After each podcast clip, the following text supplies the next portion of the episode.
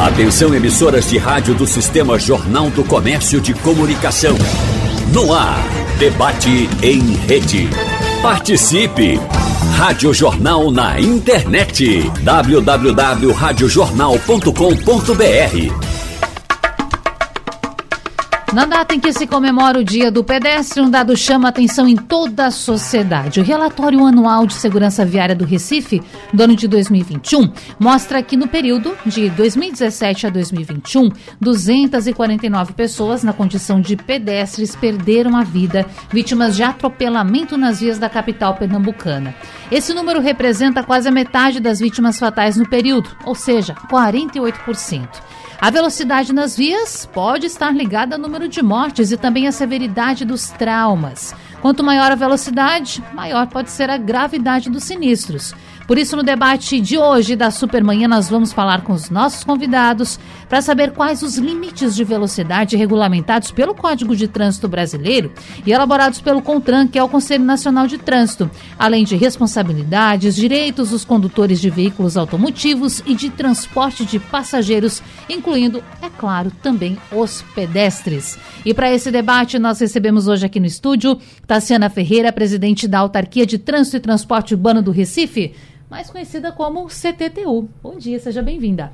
Bom dia, bom dia a todos os ouvintes da Rádio Jornal. Bom dia, Natália. Inicialmente agradeço o convite de participar desse debate tão importante e a gente trazer como tema segurança viária para nossas rodas de conversa é fundamental para que a gente possa entender a problemática do trânsito e cada vez mais a gente tem uma atenção especial e prioritária para a segurança viária. É, a segurança viária tem sido um dos principais é, objetivos né, e metas da CTU, que é justamente a redução de sinistros de trânsito em nossa cidade. Importante. Bom, e ainda vou chamando aqui os nossos convidados, professor Francisco Cunha, arquiteto e urbanista, sócio da TGI Consultoria. Prazer sempre vê-lo, sempre trata, está trazendo tanta informação para a gente. Muito bom tê-lo aqui. Bom dia. Bom dia, Natália. Bom dia, Tassiana. Bom dia, Manuel. Bom dia, ouvintes. É um prazer estar tratando desse tema tão importante para a segurança viária e para, eu diria que para a civilidade geral do, da, da cidade. Então, bom vamos, funcionamento, né, professor? O bom funcionamento, exatamente. É, cidade que não respeita limites de velocidade, ela está desconsiderando a, a relação com os seus habitantes, principalmente com aqueles mais frágeis no trânsito, que são pedestres e ciclistas principalmente. Perfeito. E na nossa bancada também hoje, Emanuel Silva, especialista em trânsito e representante do movimento Maia Amarela aqui no estado. Prazer recebê-lo aqui no estúdio da Radional. Ele que já nos atendeu muitas vezes, já participou de muitas entrevistas, agora aqui no estúdio é a primeira vez. É, bem-vindo. Bom dia, Natália. Bom dia a todos que nos ouvem. Bom dia, presidente Tassiana, professor Francisco. É uma satisfação, né? Primeira vez aqui pessoalmente, a gente está sempre contribuindo e dessa vez com um tema tão relevante, tão importante, que é tão desconsiderado pelos cidadãos é, usuários das vias, né? Que é os limites de velocidade. Um tema que tem relação direta, né? Quando a gente com, a, com os riscos, né? Quando a gente aumenta o, a velocidade nas vias, a gente aumenta além da probabilidade de ocorrência de sinistros de trânsito, aumentamos também a gravidade de acordo com esse aumento e muitas vezes essa proporção ela não é, é essa relação não é proporcional, né? é uma exponencial. Quando poucos quilômetros que você aumenta no, na velocidade do veículo, o impacto ele é muito maior, quatro, cinco vezes maior, dependendo da situação importante. Eu quero dizer para o ouvinte que nós estamos ao vivo na Rádio Jornal FM 90.3, também no site da Jornal você pode escolher se quer nos ver ou se quer apenas nos ouvir, a escolha é sua. Aqui no Instagram da Jornal também com imagens, você vê nossos convidados, o estúdio pode participar, deixar o seu recado, a sua pergunta, a sua consideração e no nosso WhatsApp também, você pode e deve participar, 99147 8520. Diante disso, quero começar com o professor Francisco, porque escreveu um artigo recentemente, inclusive o professor confessa que fez a provocação para que eu ficasse mais atenta, inclusive, para esse assunto e pensasse em trazer ele à baila aqui à nossa discussão. E nesse artigo, que diz é urgente baixar a velocidade máxima na cidade para 50 km por hora, o senhor faz algumas considerações a respeito de das especificações das vias e o que diz o Código de Trânsito Brasileiro sobre a velocidade permitida. Eu gostaria que o senhor explicasse para a gente o que a legislação em vigor prevê hoje. A legislação é muito clara. O Código de Trânsito ele determina que a velocidade máxima em vias exclusivas, vias exclusivas, se eu não me engano, é 90 km quilômetros por hora em vias exclusivas, aquela que só passa carro, não há possibilidade de cruzamento nem nada. Mas são muito raras essas aí. Talvez algumas faixas da, da Marginal Tietê, alguma coisa assim, que lá, aquela que fica perto do rio, você não tem possibilidade de ter pedestre ou ciclista ali. Mesmo motociclista naquela faixa não vai. Mas isso é exceção. Exceção absoluta. O que o código fala aí, e que é mais importante de observar, são as, as famosas é, vias é, é, arteriais. É, é, são as arteriais que são 60 km por hora. São aquelas, uhum. por exemplo, por exemplo, a, aqui na Zona Norte, a Rosa Silva. É uma arterial, então ela, ela per, seria permitido nela máxima velocidade máxima de 60 km por hora. Aquelas alimentadoras, por exemplo, a Rua da Hora, que alimenta a, essa, essa via principal, que vai de bairro a bairro, que seria a Rosa Silva, essa, nessa aí, o código fala em 40 km por hora. E nas vias locais, que são aquelas transversais, por exemplo, da Avenida Norte, seria o máximo de 30 km por hora. Só que, na prática, se não houver trânsito, na prática, raramente se cumpre essa, essa determinação legal. E quando as pessoas são. É feita a observação de que ela está numa velocidade acima da, do que a via permite, a pessoa fica indignada, achando que a velocidade é um direito e que pode andar na cidade, é, terminou se disseminando esse entendimento, de que se pode andar na cidade em qualquer via a 60 km por hora. Quando a Organização Mundial de Saúde recomenda expressamente que a máxima velocidade numa, numa região urbana deve ser 50 km por hora. Por isso que eu escrevi o artigo com esse, esse tema. Importante. Presidente da CTTU, vamos saber como está a situação aqui no Recife, porque eu tenho certeza que tem muito ouvinte agora nos acompanhando pensando assim, poxa, eu passo em rua tal, em rua X, em rua Y, em avenida tal, e eu acho que deveria reduzir. Ou alguns pensando o contrário, deveria se aumentar. Como é que é a situação hoje aqui no Recife, nas nossas principais vias? Sim, de fato, esse é um assunto sempre muito polêmico. Mas existe algo que é, de fato, uma verdade absoluta é o que a Organização das Nações Unidas indica, que o excesso de velocidade é o principal fator de risco de morte no trânsito. Então, isso a gente não pode deixar, não pode ignorar este fato e deve perseguir a redução das mortes no trânsito. Recife tem feito um trabalho nesse sentido, nessa direção, e que a gente representa como segurança viária.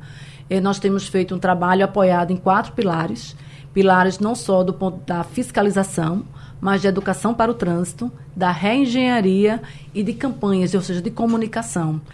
E esse trabalho que nós temos feito sempre são pautados em base em dados, né? A gente tem um trabalho muito forte na gestão de dados e os dados principais que nos norteiam são as estatísticas de sinistro de trânsito em nossa cidade. Nós temos feito esse trabalho junto com o um apoio da iniciativa é, Bloomberg, que tem nos apoiado com especialistas, nos dando aporte de conhecimento. E esse sempre eu digo que é um assunto polêmico, porque aqueles, por exemplo, como o nosso querido Francisco Cunha falou, vias expressas em que há velocidade, ou não há nenhuma interrupção ao longo da via, o condutor quer que a velocidade seja ainda maior né? Então me lembre quando a gente abriu aqui a pista oeste da Via Mangue e foi estabelecido ali 60 km por hora, então as pessoas queriam que aumentassem essa velocidade ou que não tivesse qualquer controle em relação à velocidade, Emanuel. Porque o objetivo era justamente, e o principal motivo era a redução de tempo. E a gente mostrou é a fluidez.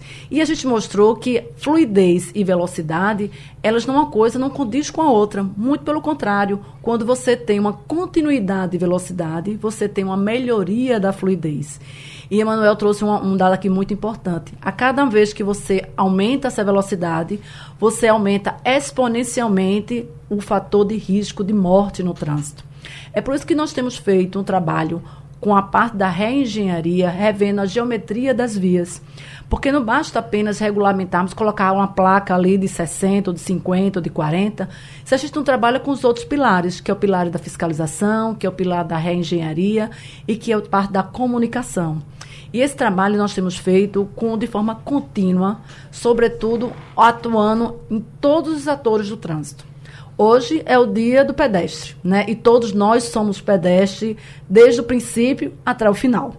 Mas existem condições do nosso dia a dia que somos outro ator no trânsito, seja um condutor de veículo, seja um ciclista, seja um motociclista, um motorista de ônibus, e nós temos que ter essa consciência plena de que a velocidade é o principal fator de risco. Então, quando a gente faz uma, ré, uma, ré, uma verifica a geometria daquela via induz a redução de velocidade, sobretudo nas interseções, nos cruzamentos onde há travessia de pedestre, esse é um fator de segurança, gente. Um fator de segurança para o mais frágil, que é o pedestre. É, eu tenho trabalhado muito nas campanhas educativas é, com relação ao respeito ao pedestre. E muitas vezes a gente vê que a gente faz um trabalho de educação para o trânsito, mostrando que é importante que o condutor vá lá e reduza a velocidade e dê passagem para o pedestre.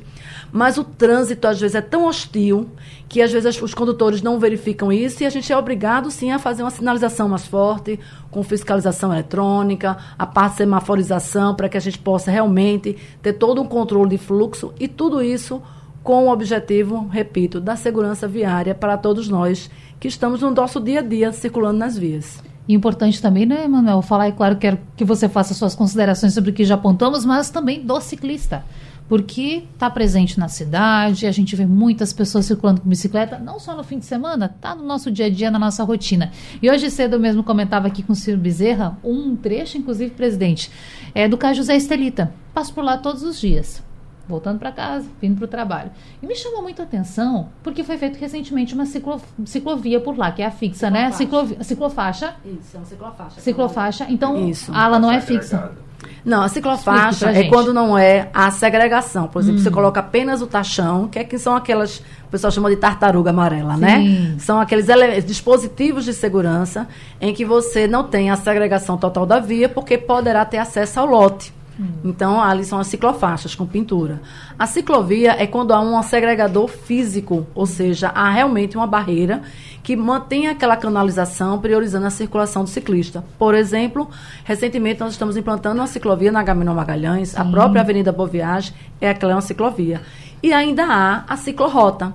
E o que é a ciclorrota? É quando existem vias locais, onde a velocidade é 30 km, em que nós fazemos a sinalização informando que ali há um compartilhamento de ciclistas e, e, veículos motorizados e o principal respeito ali se dá ao respeito à velocidade, que em geral são 30 km por hora. Vê como a gente aprende. Eu tinha a, a informação de que a, a, diferença era o que é fixo, o que é montado no fim de semana e o que não é. é. A gente aprende Essa mais. ciclofaixa móvel que as pessoas Sim. veem, isso acontece aos domingos. Perfeito. E nós colocamos, além da sinalização na via, existem os cones que separa. E por que a gente coloca cone, hum. Natália?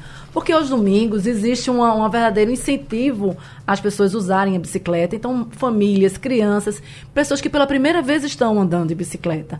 Então, há um cuidado especial, por isso que a gente reforça com cones, Emanuel, para que as pessoas se sintam ali mais seguras e sejam motivadas a cada vez utilizar a bicicleta no seu dia a dia, no seu cotidiano. Incorporar para além do fim de semana, para além do domingo e do feriado. Mas me chamou muita atenção aquele trecho porque, claro, é recente, as obras inclusive aconteceram então há pouco tempo, mas por muitas vezes já vi o ciclista andando em meio aos veículos, sendo que agora tem um espaço para ele lá. Claro que aqui a gente não quer generalizar sim, sim. ou achar culpados, mas é importante falar sobre isso. O papel de cada um para que, assim como o professor Francisco falava, tenhamos uma cidade que seja útil para todos, não é? Que funcione para todos. Quais são, então, Emanuel, as responsabilidades? O que o pedestre? O pedestre precisa ter atenção, meu ciclista precisa ter atenção e o motorista também no veículo, vendo que a pessoa pode eventualmente não estar respeitando ou atravessando a via de uma maneira equivocada, o que o motorista precisa ficar atento? Principalmente as questões referentes aos, aos vulneráveis, né, os mais vulneráveis, como você mencionou, né, o presidente, o professor Francisco, que nós temos um, é, vários papéis no trânsito.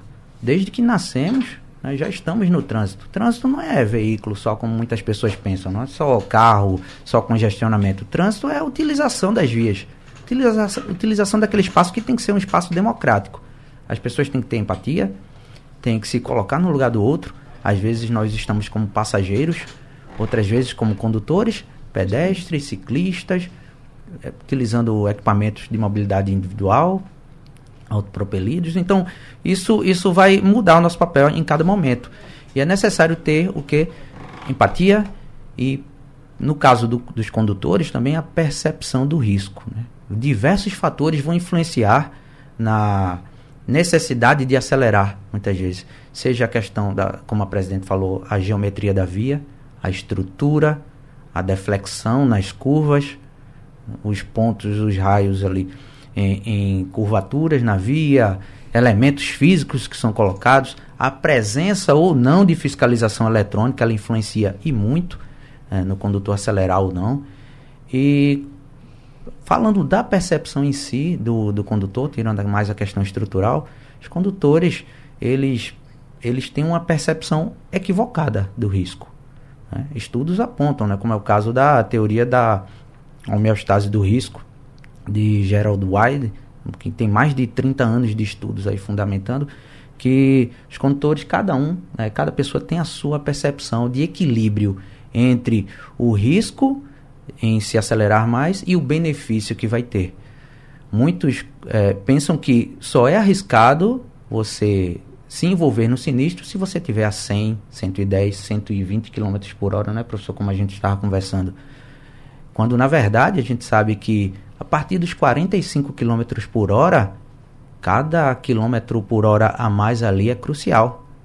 Então, por exemplo, para o pedestre, que a gente está falando também de vulnerabilidade. Na questão do pedestre, é, o, o aumento de 50 km por hora no veículo a 65, né, 15 km por hora é, a mais no veículo, ele aumenta em quase cinco vezes mais a possibilidade daquele pedestre perder a vida. Então é importantíssimo esse controle de velocidade estabelecido né, pela Organização das Nações Unidas, é, nesse sentido de, de, de ter uma maior proteção. A velocidade ela só pode aumentar quando a proteção aumenta proporcionalmente. É, então temos um espaço nas vias públicas historicamente construídas para os automóveis. Né, um espaço construído para os automóveis. E aí, nesse sentido, eu ressalto aqui o trabalho que a presidente tem feito na, na CTTU de priorização do, do, dos modais ativos, aumentar o espaço, o espaço pedestre e desincentivar o uso do, do veículo individual. É, isso, a própria geometria da via ali que está sendo trabalhada, priorizando o pedestre, isso já causa um impacto na redução da velocidade que é empreendida pelos, pelos motoristas. Na Gamenon, não é? em questão. Também. Agora, temos aqui vários ouvintes participando, eu vou aos poucos aqui trazendo as questões para a gente também atender e respondendo. Professor, o Léo, que está aqui no Instagram com a gente, na live, ele diz assim: Bom, os engenheiros querem colocar na cabeça dos motoristas que estas normas são normais, são legais. Por que não abrem novas vias? E aí eu pergunto, será que essa é a alternativa? Qual a opinião do senhor? Abrir novas ruas, abrir novas estradas, novas avenidas é a alternativa para escoar melhor esse trânsito? Será que a gente encontra aí uma possibilidade para redução dos sinistros? Olha, um grande urbanista, historiador do urbanismo, chamado Lewis Mumford, ele diz o seguinte, tem uma frase que ele que é muito sintomática para isso aí. Ele diz, olha, querer é, resolver o problema do engarrafamento abrindo mais via é a mesma coisa que você aumentar o seu cinto para diminuir a obesidade. Ou seja, quanto mais os estudos têm mostrado o seguinte, que quanto mais vias você coloca, mais carro você incentiva a circular. O problema não é mais, a questão não é aumentar a quantidade de vias.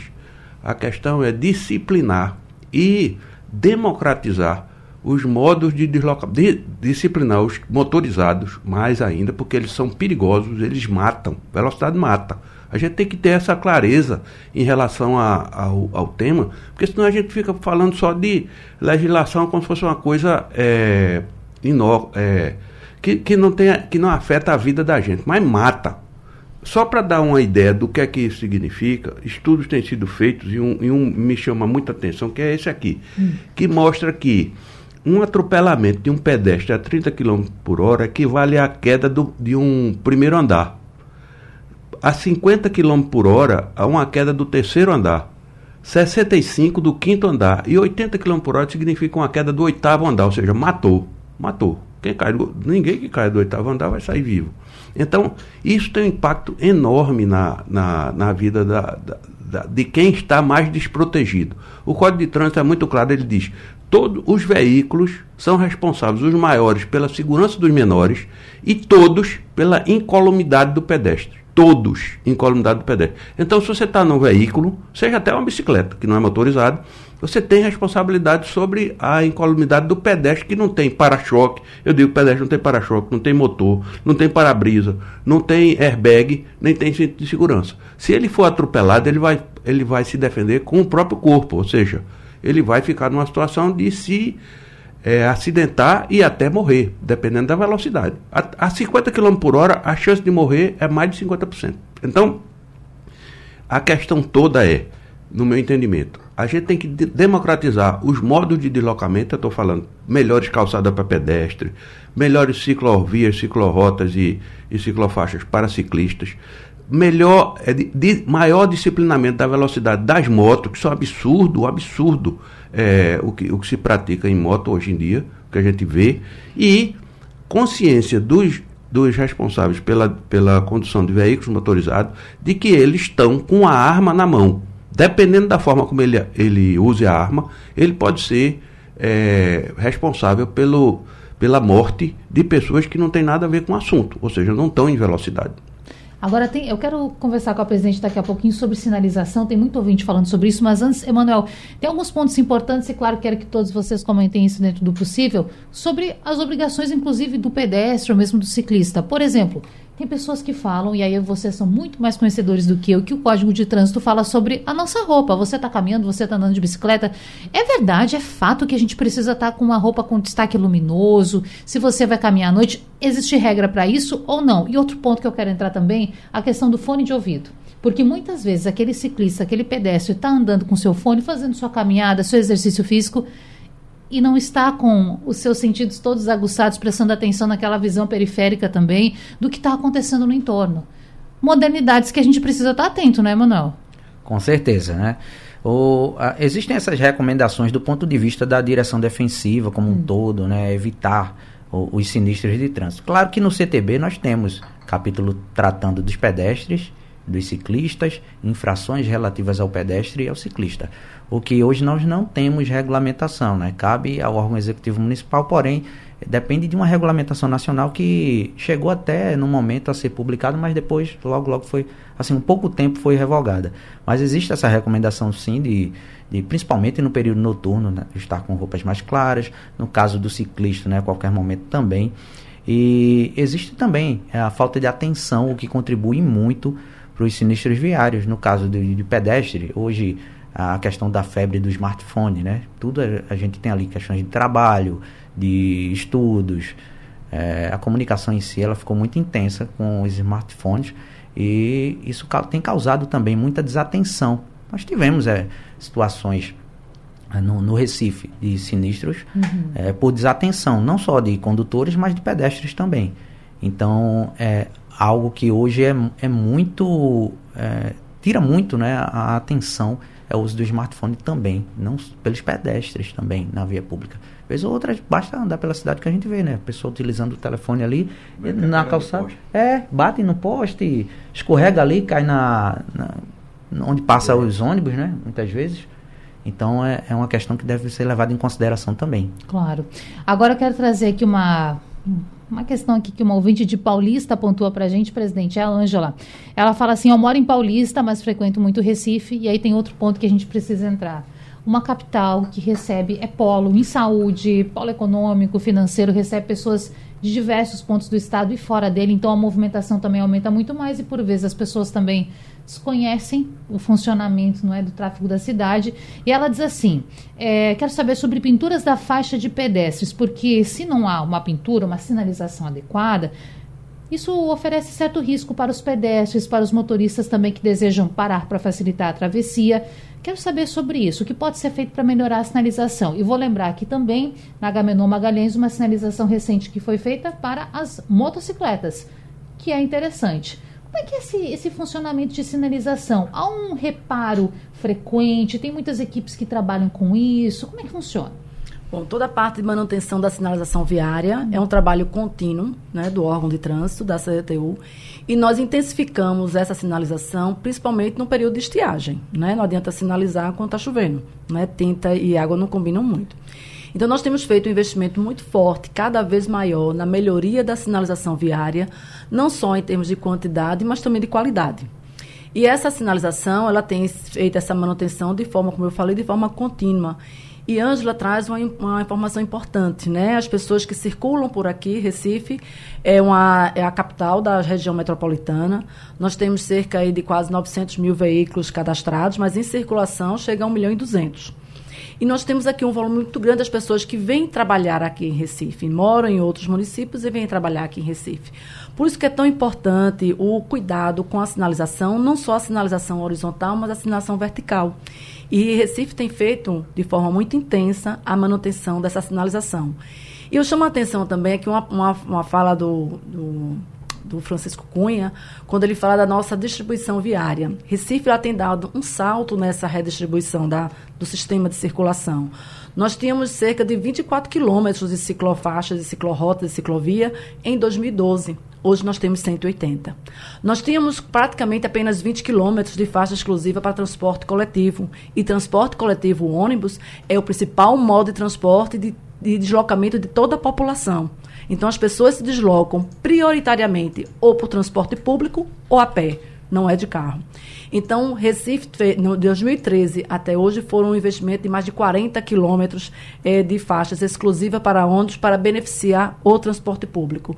Em termos para o pedestre, é, nessa gestão, na gestão da, da, do João Campos, ele come, tomou essa como prioridade e tem feito um investimento muito grande na regularização das calçadas. Mas é um trabalho que iniciamos agora, ou seja, iniciamos de 2013 para cá, de uma destruição que vem desde a época da colonização. E as pessoas acabam também né, não respeitando isso ou não cuidando e fazendo a manutenção da sua própria calçada. Às vezes transforma a calçada numa rampa de acesso para veículos e deixando todo o pedestre na rua. Muitas vezes o, o, motorista do carro, ele estaciona o carro na calçada e obrigando o pedestre a circular na rua. E como então, acontece, viu, presidente? Exato. Muito. Então é um trabalho que para isso não precisa de sinalização viária estacionar o carro em cima de uma calçada, não precisa dizer ter uma placa dizendo proibido, não. Isso é falta de cidadania. Isso é falta de respeito com o outro. E isso é respeito à falta de si mesmo. Porque eu, enquanto pedestre, eu quero andar nas calçadas. E eu, enquanto motorista, preciso respeitar as calçadas para os pedestres. Então, é um trabalho que não pode ser visto apenas de forma isolada. Ele é visto de forma sistêmica e trabalhado de forma sistêmica. E não pode ser apenas o poder público com essa responsabilidade. É uma responsabilidade de todos. Então, quando o Emanuel fala dos deveres do pedestre, dos deveres do ciclista, a gente tem que ter um olhar muito interessante em relação a isso, porque, de fato, todos nós temos direitos e temos obrigações. Mas, enquanto condutor de um veículo motorizado, quando Francisco Cunha fala aqui que o crescimento é exponencial, quando você anda a uma velocidade de 80 km, você tiver um acidente de trânsito, você pode matar essa pessoa, então a responsabilidade é total do condutor. Então ele precisa ter, ainda que o pedestre esteja andando desatento, o motorista, o condutor do veículo, tem que estar completamente atento, porque qualquer desvio de atenção no trânsito, circo, conduzindo um veículo com a velocidade acima do limite, ou seja, de 60 km por hora, é um potencial risco de morte no trânsito. Eu sempre falo isso para que a gente traga à tona a responsabilidade de todos no trânsito, no dia a dia, sabe, nos pequenos detalhes. Quando a gente começa a falar, sabe, as pessoas andam com fone de ouvido, as pessoas também dirigem com fone de ouvido. Verdade. E tudo que te distraia, que tire a nossa atenção para esse foco da circulação de veículos, pode ser um potencial risco de sinistro de trânsito. E ainda que não haja vítima, ah, mas não teve nenhuma vítima mas você perde o seu dia ali. Você tem que acionar a seguradora, você tem que acionar a reboque e muitas vezes causa uma discussão no trânsito. Né, e que você acaba se estressando desnecessariamente. Então, é um trabalho que a gente tem feito muito forte junto com a, a nossa é, a área de educação para o trânsito, com campanhas específicas conscientizando. E temos feito muito trabalho de é, fiscalização com abordagem educativa. Nós fizemos recentemente um trabalho muito forte em relação aos motociclistas, que foi o que o Francisco Cunha trouxe aqui. Os motociclistas é um dos principais é, envolvidos em sinistro de trânsito, seja o condutor, seja o passageiro. E isso acontece quando acontece isso, ele se envolve nesse sinistro de trânsito, independente de quem seja a culpa, ele com certeza ele vai para um, ser atendido por um sistema de saúde. Então existe todo um, um trabalho que a gente precisa olhar com atenção para que a gente possa evitar isso. Uma pesquisa que nós fizemos, uma pesquisa observacional, nós verificamos que 35% dos é, motociclistas que passavam por uma via de 40 km por hora, eles estavam acima dessa velocidade. 30%. 30%. Então a gente precisa trabalhar a partir de dados. Aí, nesses dados, nós começamos a trabalhar não só na divulgação desses dados, mas trazendo essa informação para o motociclista para que ele possa modificar esse comportamento. E não falamos apenas para os motociclistas, mas também para quem contrata os motociclistas. Então, nós trabalhamos muito com as empresas de aplicativos que contratam motociclistas para entrega de produtos.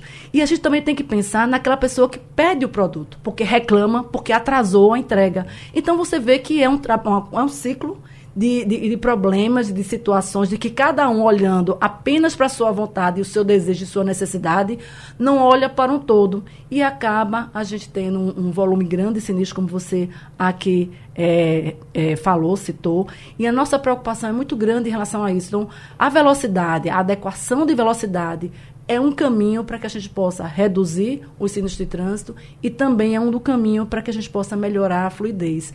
É, o Leonardo, que é um ouvinte, ele diz, tem que abrir mais ruas, né? A velocidade para que a gente possa andar mais. A, a, a, noite é onde acontece a maior quantidade de sinistro de trânsito. E a noite é onde não tem congestionamentos. Então, aí que a gente precisa ter essa preocupação. As pessoas ficam falando, ah, mas a gente no trânsito, no, no horário de pico, não anda nem a 15 km por hora, né? A velocidade é muito baixa. Mas a nossa preocupação não é nessa questão do, de, desse horário, porque a gente sabe que existe congestionamentos.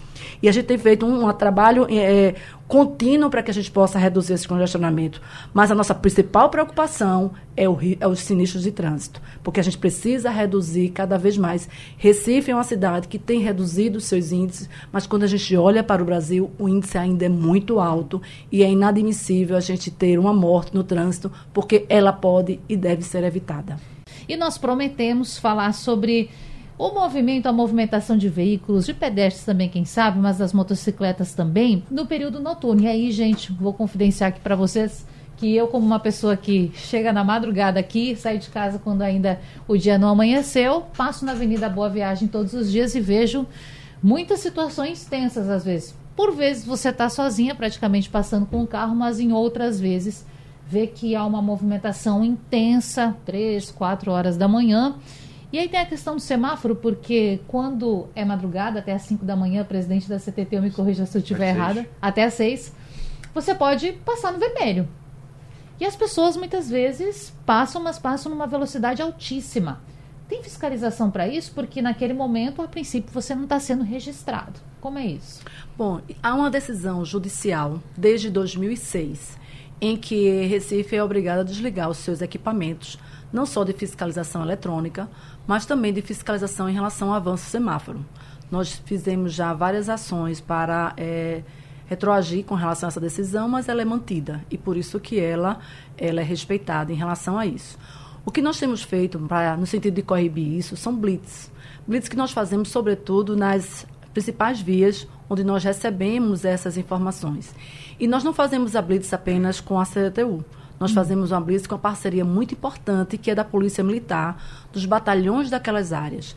E essa blitz ela tem como principal objetivo não só apenas aplicar a penalidade quando for verificada alguma infração, mas principalmente dificultar esse tipo de, de movimento, Sim. né? Que muitas vezes chama-se rolezinho, antigamente chamava pega, mas enfim, é uma disputa e um exibicionismo em que o principal fator é a velocidade relacionada ao prazer. Só que nós precisamos relacionar a velocidade a risco de morte né? E é esse trabalho que a CDTU tem feito de forma contínua durante as madrugadas. E é interessante que a gente faz esse trabalho muito com o apoio de toda a população vizinhança, principalmente do entorno que ali está acontecendo, porque as pessoas não conseguem nem sequer dormir. Né? Existem pessoas que estão com seus bebês ou com seus parentes mais idosos, que muitas vezes não conseguem dormir pelo barulho das motos. Mas existe também uma população que trabalha contra isso, porque muitas vezes nos denunciam informações que não são verdadeiras, é. né? Ou seja, uma forma de induzir a fiscalização para uma outra área, para que aquela área que eles queiram fazer essa ação, fique livre. Então, um trabalho que a gente faz muito junto com a população, trazendo essas informações e cada vez mais nós temos mapeado.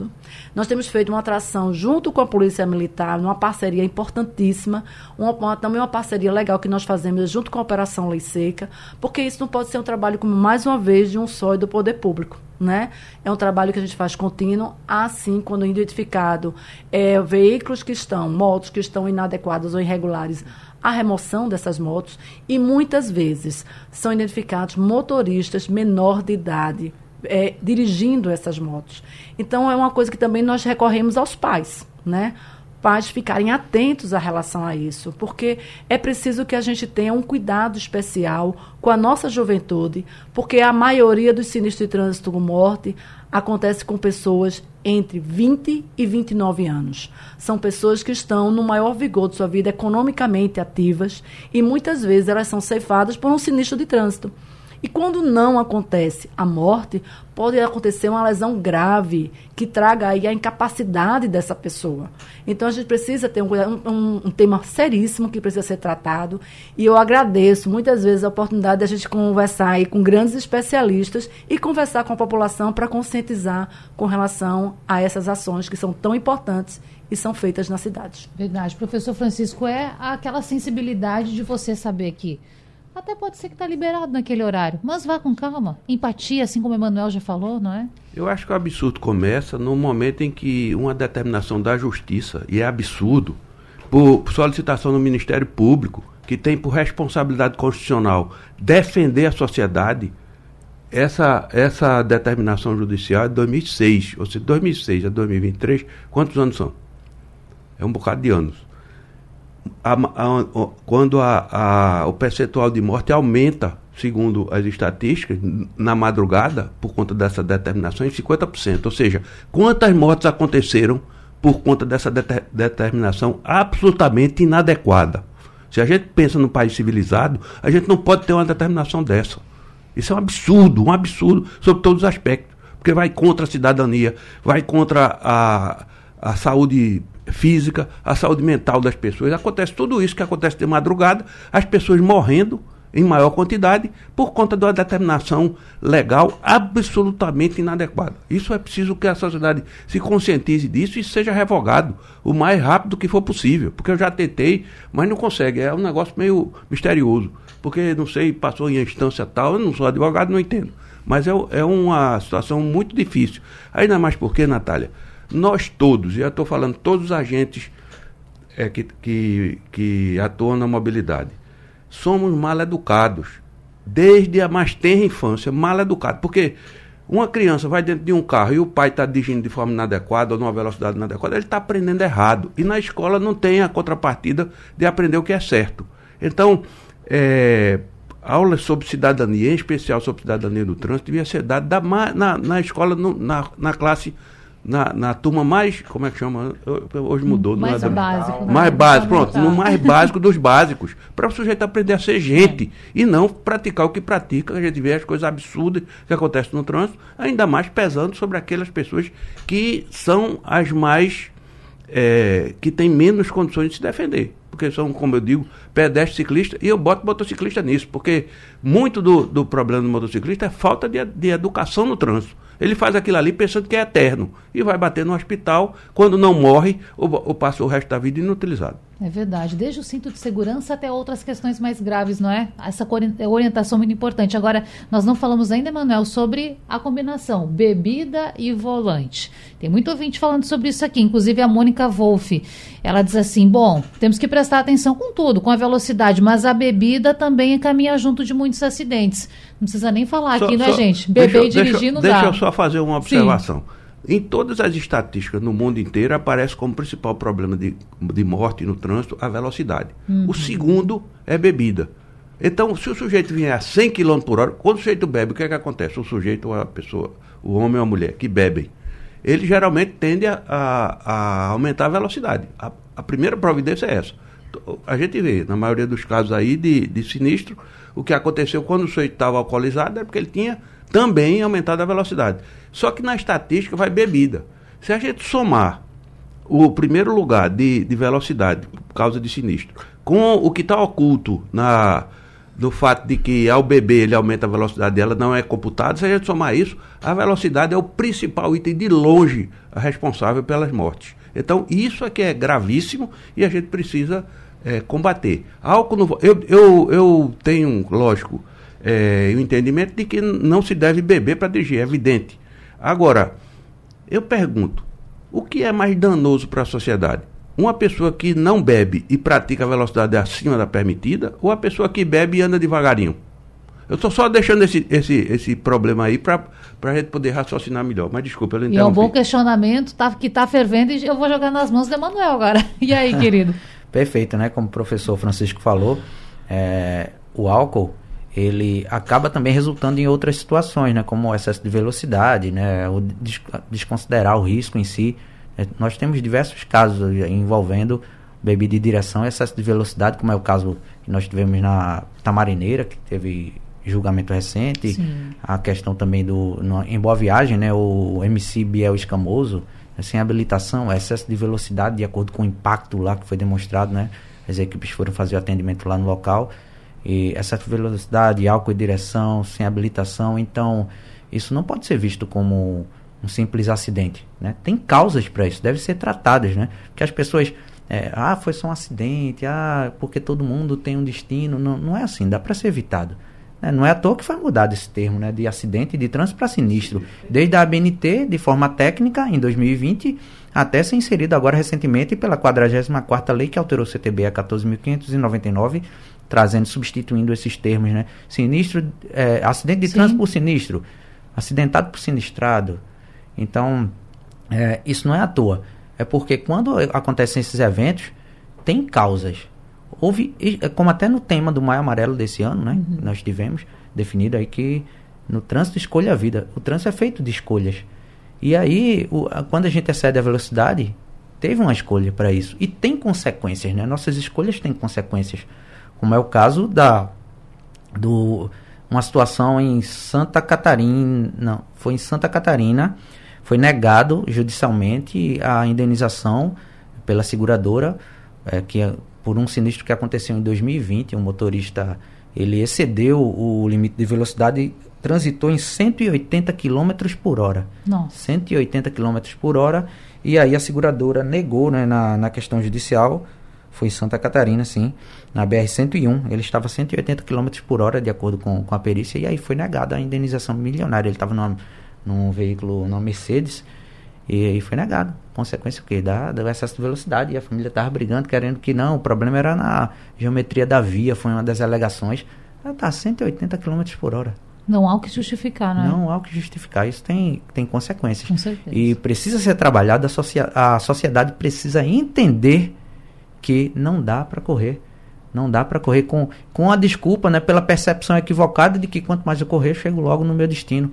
É, tem um, um estudo australiano é, foi feito lá na Austrália, que, que uma, é, um grupo de condutores, uma amostra considerável foi, foi acompanhada e analisada, é, e no, no espaço urbano, é, o excesso de velocidade estava gerando um ganho de 26 segundos por dia, aproximadamente 2 minutos por semana.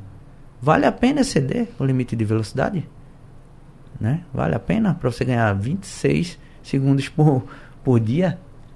E tem uma, uma é, como é que eu diria, um argumento em relação à questão da velocidade à noite, porque relaciona com segurança. Então o sujeito tem que andar 60, 70, 80 km para o ladrão não assaltar.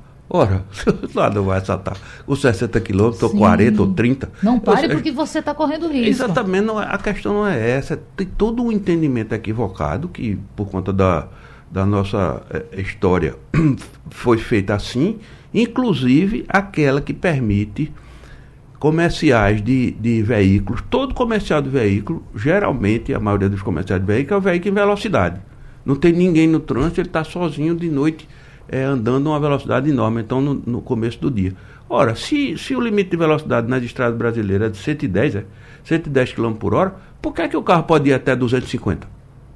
Devia haver um limitador de velocidade na própria, na própria é, é, como é que se diz? mecânica do carro. Tem um vídeo falando isso aqui no nosso Instagram, pois Eduardo, é. dizendo, absurdo é fabricar um carro com velocidade acima de 160 km por hora, isso tinha que estar tá, ser visto lá na montadora. Outro dia eu estava falando no, no rádio, no, uhum. no, numa, numa, discussão sobre isso, eu falei que o, limite de velocidade devia ser os 50, como você leu aí no início, eu entrei no restaurante logo depois, o sujeito levantou os braços e disse, você quer acabar comigo? Eu disse, eu?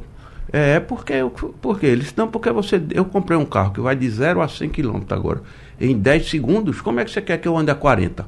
Eu disse, você comprou o carro errado. E, e você não e você quando bota mais de 110 km, você está infringindo a legislação, devia ser preso. Como é, ele estava me provocando, eu, claro. eu provoquei. Você devia ser preso por atentado à vida dos pedestres. Porque se você sabe que acima de 50 km por hora a chance de, de matar é mais de 50, a 60 é praticamente 100%, você quando bota 100 km por hora, você está procurando um assassinato. Deveria ser a indústria de cigarro, né? Sim, é, sim. Quando você compra a carteira de cigarro, vem lá a imagem de um cidadão que está detonado porque está fumando tanto, seja por diversas consequências. Quando ele comprar um carro com a velocidade também acima de chegar lá mais de 100 km, devia ter ali uma mensagenzinha vindo do próprio veículo dizendo, olha o que pode acontecer com você. E eu sempre digo que o Emanuel foi muito feliz quando ele trouxe o tema da do Maio Amarelo, que é no trânsito escolha a vida, porque é uma escolha. Verdade. Você escolhe se colocar em risco quando você decide beber e dirigir. Você escolhe se colocar em risco você e sua família, né? E também o outro. Você também escolhe se colocar em risco você e o outro quando você vai andar, circular acima da velocidade estabelecida. Então, isso são escolhas, e escolhas, como bem Manuel falou, traz as suas consequências. E as pessoas querem inverter isso se colocando como vítimas. Quando são abordadas por uma operação lei seca e são identificados que as pessoas ali beberam e que vão ser autuadas ou qualquer outra penalidade que vai ser aplicada, elas se colocam na posição de vítima. Foi só uma né? taça de vinho foi só uma taça de vinho. Ou quando a fiscalização eletrônica autua, ela diz que foi a indústria da multa, é, né? Mas é a decisão da Se pessoa. estacionar na então, calçada então, é só um minutinho. É só um minuto. E quando liga aquele alerta, acha que está com a proteção é. divina. Quando liga, E que né? pode fazer tudo, né? Liguei, parei o carro, liguei o alerta, a proteção Tô divina veio é. e eu salvo conduto e eu posso fazer tudo. É verdade. Ali é falta de cidadania. Não é, é pior do que escolha. É falta de cidadania. É você dizer para o outro que não respeita ele. Perfeito. E eu quero voltar com Tassiana Ferreira, presidente da CTTU, para a gente fazer as considerações finais. Eu gostaria que a senhora deixasse uma mensagem para o nosso ouvinte, em especial para aquele que ficou com um pontinho de interrogação, pensando o seguinte: será que no Recife alguma via, alguma rua, alguma avenida pode ter a velocidade reduzida? Está sendo estudado ou não? Quero agradecer a sua participação e, claro, deixar espaço para que a senhora faça as considerações finais. Primeiro, agradecer a oportunidade de receber esse convite da Rádio Jornal, conversar um pouco desse tema que é tão importante, junto com a população e com grandes especialistas como Francisco Cunha e o Emanuel. É, Recife tem feito um trabalho, uma política de segurança viária ao longo desses anos, importante, sempre pautada em quatro pilares e sempre é, subsidiada pela gestão de dados. Esses pilares são de fiscalização, né, um trabalho que a gente tem feito muito importante junto com os agentes de trânsito, e a fiscalização ela precede de uma boa capacitação dos agentes de trânsito. Então é algo continuado que nós temos feito, a capacitação dos nossos agentes e que cada vez mais tem feito uma abordagem humanizada e assertiva em relação à população um trabalho muito forte com relação à educação e comunicação. Esse é um outro pilar importante, porque a gente precisa cada vez mais conscientizar as pessoas do que o respeito é importante e é fundamental e é um divisor de águas na segurança viária, quando a gente respeita o, a condição do outro e principalmente quando a gente sabe que na condição de condutor motorizado eu tenho responsabilidade sobre aquele não motorizado é uma ação muito forte que a gente tem feito em reengenharia. São ações que nós temos feito, não só na ampliação da nossa, nossa é, é estrutura cicloviária, mas trabalhos muito fortes, com mais espaço para o pedestre, utilizando o urbanismo tático. E o que é o urbanismo tático? Eu sempre faço questão de explicar, é que são é, é, sinalizações específicas que nós conseguimos com o tempo mais curto, ampliar o espaço para o pedestre, dando mais segurança para a população. Nós fizemos isso em vários pontos da cidade e isso tem sido um, uma, uma, aceitação muito grande e um respeito muito grande àquelas áreas. E a gente tem visto que isso é muito importante. A parte de gestão de dados, que é um pilar que, que é transversal a todos os outros, porque é a partir dos dados que nós trabalhamos todo o nosso planejamento. Mas tudo isso ele não resulta em nada se a gente não tiver a participação importante da população. E a população participa a partir do momento que ela respeita a sinalização, que ela respeita as normas de trânsito e que ela tem um respeito, sobretudo, em relação ao outro. Então, é aqui fica, eu sempre trago a mensagem da o que o Manuel falou e que para mim foi uma, uma uma, uma mensagem que traz realmente qual é a realidade. No trânsito, escolha a vida. Vamos escolher estarmos vivos e felizes e bem e respeitando o outro. E a gente pode fazer isso de uma coisa, é, elementos muito simples, simplesmente respeitando a velocidade das vias. A partir disso, a gente tem feito um trabalho muito forte. Quando o Recife investiu em fiscalização eletrônica, não houve a readequação de velocidade. Mas só aquele respeito, só aquele claro. equipamento, a sensação de que você passando por ali, você vai ser autuado, nós tivemos uma redução nos sinistros de trânsito e reduzimos a morte no trânsito em quase 20%. Isso é importantíssimo. E enquanto tiver uma morte no trânsito, para a gente esse trabalho não cumpriu o seu papel. A gente continua de forma muito veemente trabalhando e sempre pedindo à população essa, esse engajamento para que a gente possa juntos fazer com que Recife não tenha mais uma morte no trânsito, porque toda ela pode ser evitada a partir de uma decisão nossa, uma decisão do condutor e do respeito ao outro. É isso. Importante mensagem. Quero agradecer ao professor Francisco Cunha também, conhecedor da cidade como poucos, um caminhante, sempre nos inspirando. Muito obrigada, até a próxima. Obrigado também pela participação e, reafirmar isso que Tassiana disse. Nenhuma morte é. O bem mais precioso nosso é a vida. E no trânsito, todas as mortes podem ser evitadas. Importante a gente terminar com essa mensagem. Manuel, muito obrigada também. Seja sempre bem-vindo à Rádio Jornal. Eu que agradeço, Natália, agradeço a você, a todos que fazem a Rádio Jornal. Né? É uma honra estar aqui, presente no debate, né, com figuras ilustres, né, presidente Tassiano, professor Francisco. Sou muito grato e honrado por essa oportunidade. E eu, a mensagem que eu deixo é justamente reforçando o que a presidente falou, né, que o trânsito é feito de escolhas. Nós temos que ter uma atenção especial justamente ao nosso comportamento. Né? É importante que os órgãos e entidades do Sistema Nacional de Trânsito aqui no nosso estado, eles é, continuem esse trabalho que tem sido feito focados aí a nível internacional, né? se comprometendo com a nova década de ações para a segurança viária e também se comprometendo com o Plano Nacional de Redução de Mortes e Lesões no Trânsito, Penatrans, cumprindo aí e adotando a visão zero sinistros de trânsito, porque toda morte, toda vida no trânsito é importante, né? nenhuma morte deve ser aceitável. Então, nesse sentido, é, o Observatório Nacional de Segurança Viária ele tem dado um suporte aos órgãos e entidades, tem, tem ampliado a visibilidade das ações a nível nacional e internacional com ações, com movimentos, como é o caso do Maio Amarelo, Sim. divulgação. Então, nesse sentido, eu deixo a todos essa, reforçando mais ainda né, as palavras da presidente de que o trânsito escolha a vida, né, seja prudente, tenha atenção. Não precisamos de mais rigidez no código. O código de trânsito que nós temos é suficiente. O que falta é conscientização cumprir. e cumprir as regras. Muito obrigado. Gente, esse debate fica salvo também no site da Rádio Jornal Naba de Podcasts e a gente se encontra de novo amanhã. Até lá. Sugestão ou comentário sobre o programa que você acaba de ouvir, envie para o nosso WhatsApp 99147 8520.